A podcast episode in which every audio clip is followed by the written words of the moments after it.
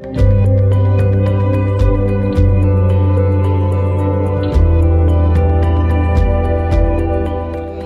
my name's Kevin. Welcome to our weekly Maison Mission program. This is episode number 21. Maison Mission is an inclusive faith community.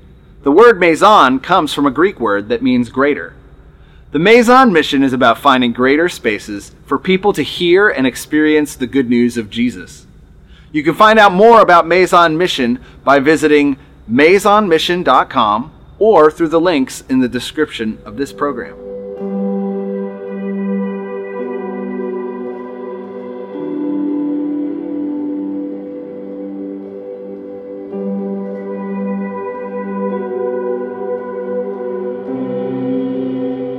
Good morning and welcome to Maison Mission. We are in the middle of a series called The Other Side, and we are taking some time to look at the kingdom of God, sometimes called the kingdom of heaven, on the other side of the resurrection. In the very first week, just a few weeks ago, we looked into Acts chapter 1, and in verse 3, we find these words. After his suffering, he presented himself to them and gave many convincing proofs that he was alive. He appeared to them over a period of 40 days and spoke about the kingdom of God.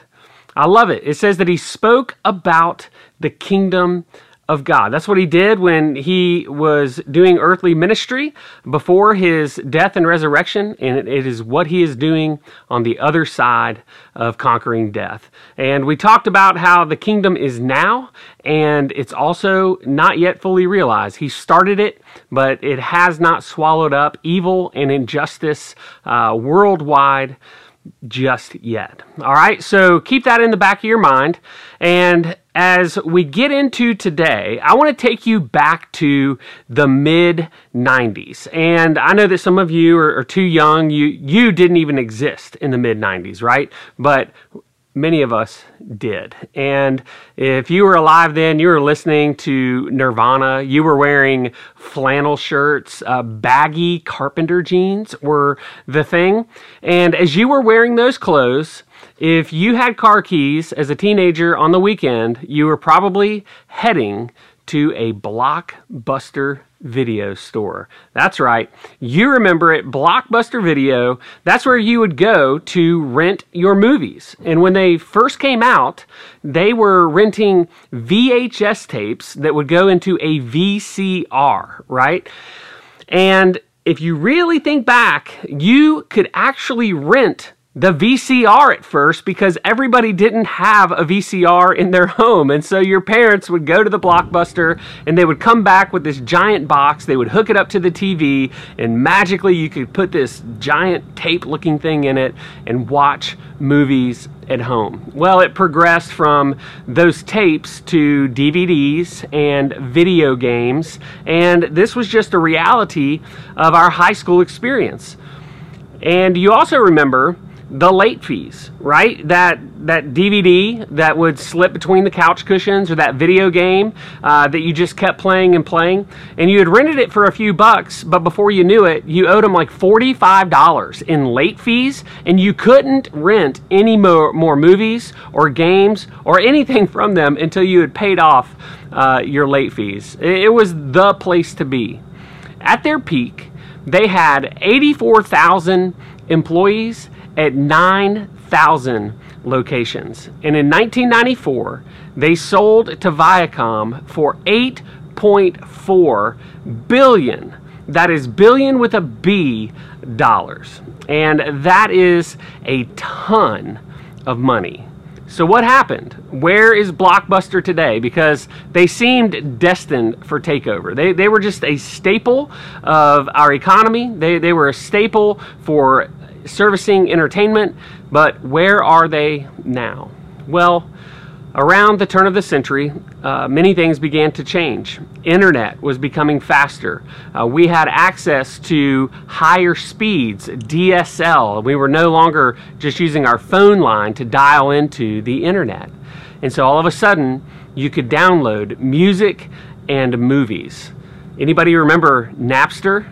Anybody remember getting a letter from the federal government saying, stop downloading movies and music via Napster or we are going to prosecute you? I actually had a friend who got one of those letters and he stopped that very day. At the same time, Redbox, uh, a vending machine of sorts for DVDs, began to pop up everywhere and at many, many McDonald's all over the country. So as you went to get your Big Mac, you could also get your video for the night and you didn't need Blockbuster. One of the most impactful decisions that, that really sealed Blockbuster's fate happened in the year 2000. Uh, they had an opportunity to purchase a small, struggling company called Netflix for $55 million. Okay? So Netflix was new. It wasn't doing particularly well. They had had losses uh, of like $50 million the year before. And the CEO of Blockbuster just flatly turned them down.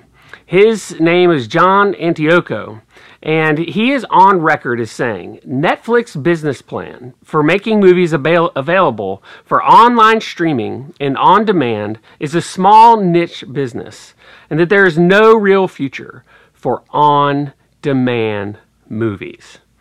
Hmm. A few years later, a different CEO is on record as saying neither Redbox nor Netflix are even on the radar screen in terms of competition, said Blockbuster CEO Jim Keyes, speaking to the Motley Fool in 2008. It's more Walmart and Apple, right? And I'm sure he saw Blockbuster as the Apple there. Well, two years later, Blockbuster filed for Chapter 11 bankruptcy and was completely done under. They were gone by 2014, except for one random independent store somewhere in the Pacific Northwest. We have the benefit of hindsight. Netflix is now worth an astonishing $150 billion, and that was a couple of years ago. But Blockbuster was just stuck in its ways, and it couldn't catch a fresh vision for the future. It's an unbelievable example of things that are here today but gone tomorrow.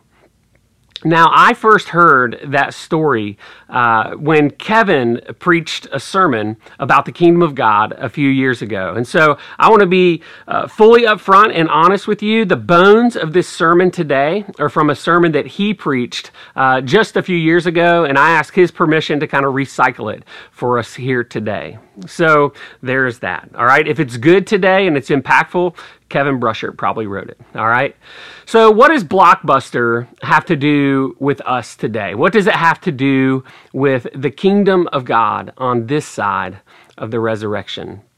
Well, Jesus gives us uh, a couple of images that I want us to dig into this morning uh, as we explore this idea of the kingdom of God. In Matthew chapter 13, beginning in verse 44, Jesus ex- is explaining what the kingdom of heaven is like. He says, The kingdom of heaven is like a treasure hidden in a field. When a man found it, he hid it again. And then in his joy went and sold all he had and bought that field. Again, the kingdom of heaven is like a merchant looking for fine pearls. When he found one of great value, he went away and sold everything he had and bought it. So I think as we begin to talk about the, the kingdom of God, the kingdom of heaven, we have to understand this. Everything that we think we understand about the, this world that we live in uh, economy, relationships, family, church, government all of it is backwards and upside down when placed against how the kingdom of God works because Jesus is on the scene and is doing something new. Now, we have to understand that in these parables, the, the treasure that was found in the field and the pearl, they are the kingdom of God. They, they exemplify how awesome God is, how good and beautiful His way of doing things is. It's the, it's the greatest treasure, it's the biggest pearl. And the interesting thing in both of these stories is that the man recognized the great value of the treasure and in the pearl and it stopped them in their tracks. It, it, changed absolutely everything because the things that they had accumulated in their own life, they changed value when placed against the things that they saw. They realized that they had to do whatever it took to get the treasure and the pearl. The, the old stuff no longer mattered because they paled in comparison to what could be gained. Now, it, it's kind of crazy that we're talking about these parables today because, like a week and a half ago, I was just mindlessly probably scrolling Facebook and I came across this story of a fisherman in the Philippines. And this is a true story. This isn't like a pastor story, and I'm going to flip it on you at the end. This, this actually happened. Uh, he was a fisherman, and he was out fishing one day, and his line got caught uh, on something uh, at the bottom of the ocean floor, and he was flash. He was fishing kind of in the shallows. So he jumped overboard. He swam down to unhook his line or his net so that he could continue fishing. And when he got down there, he realized that it was hung up on what appeared to be kind of a shiny uh, white rock that was perfectly formed like the inside of a giant clamshell. And so he thought, this is interesting. And so he unhooked his line from it and then he grabbed it and swam back up to his boat, put it in his boat, finished fishing for the day, and then went home. And guess what he did? He put that thing under his bed, where it stayed for 10 years. And he was eventually going to move, and so he gave it to a relative for safekeeping. And she realized what this man had. It was the largest single pearl that has ever been found in the history of mankind.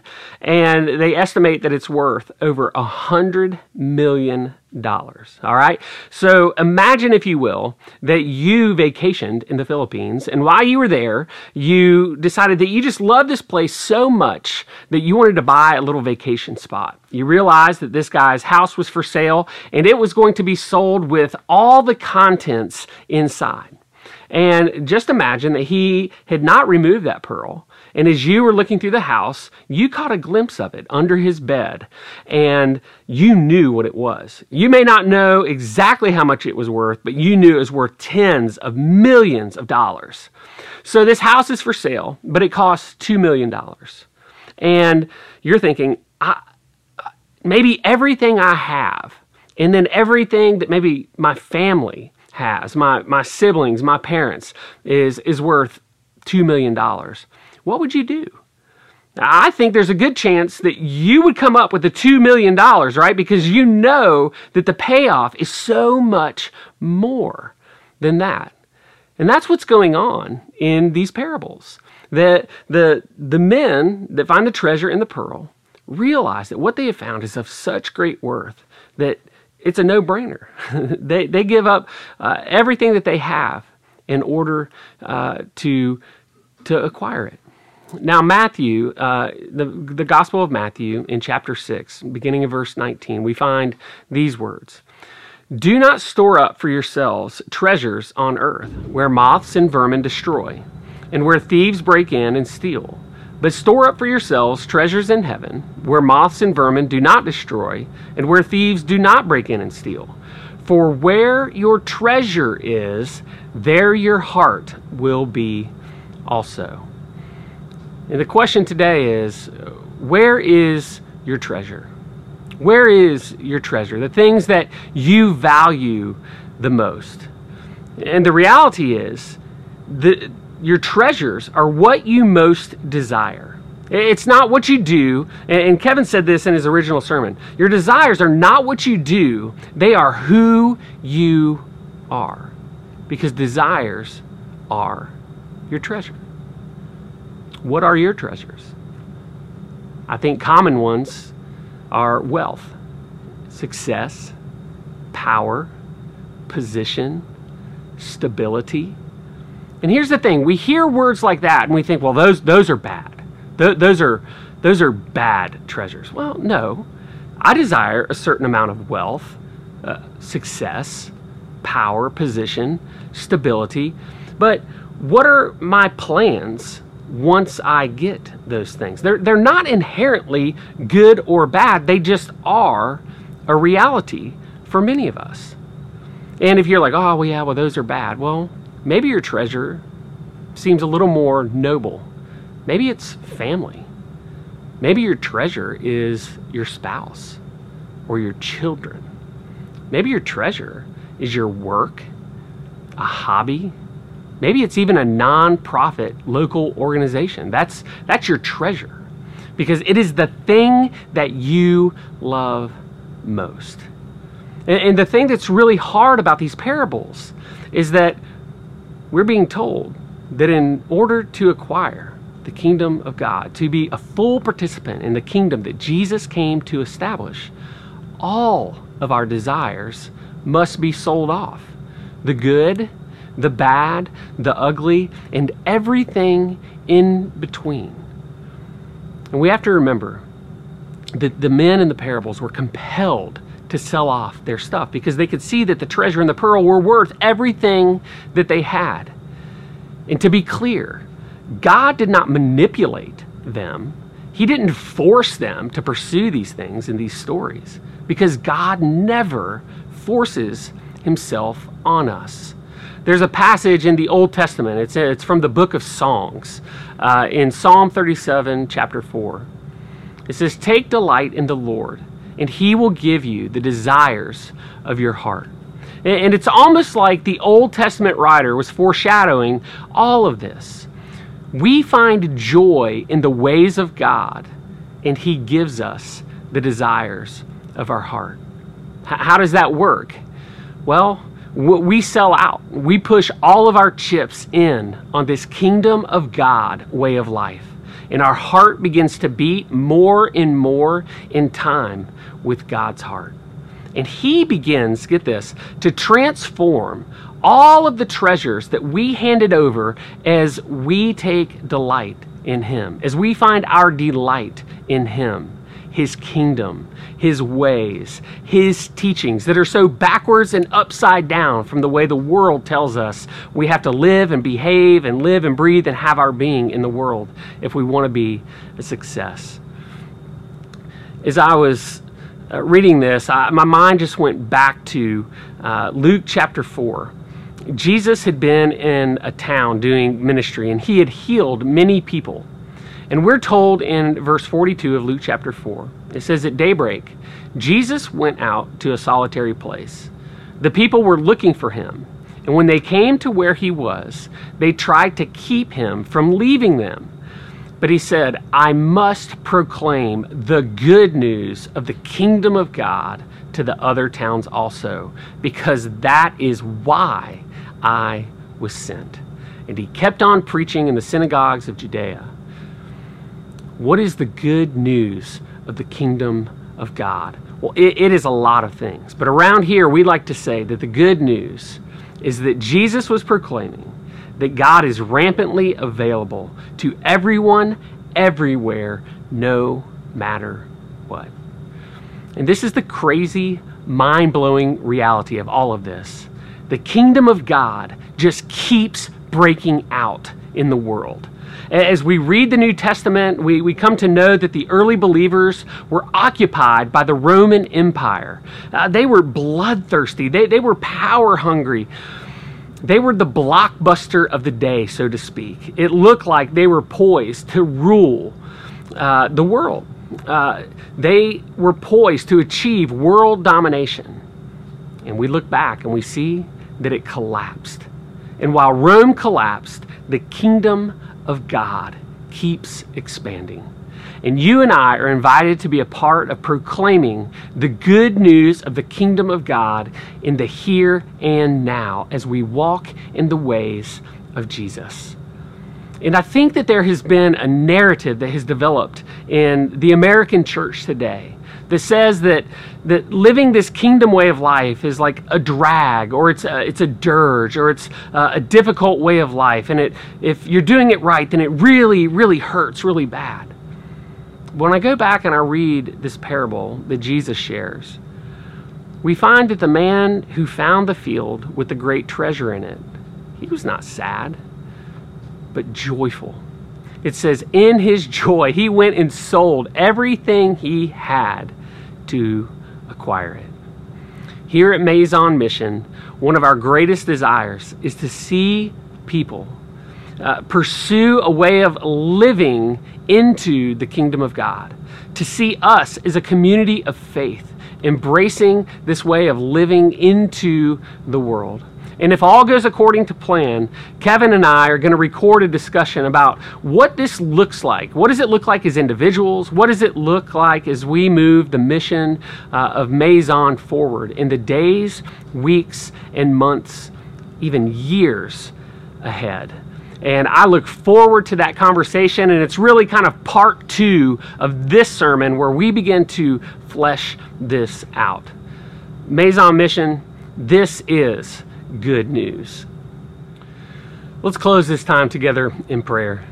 Father, we, we thank you for these stories that are, that are so much more than just stories. They're reminders that it is a, a privilege and an honor to be invited into this kingdom of God that you came to establish, into uh, a way of living into the world that, that looks very, very different from how the world around us seems to live.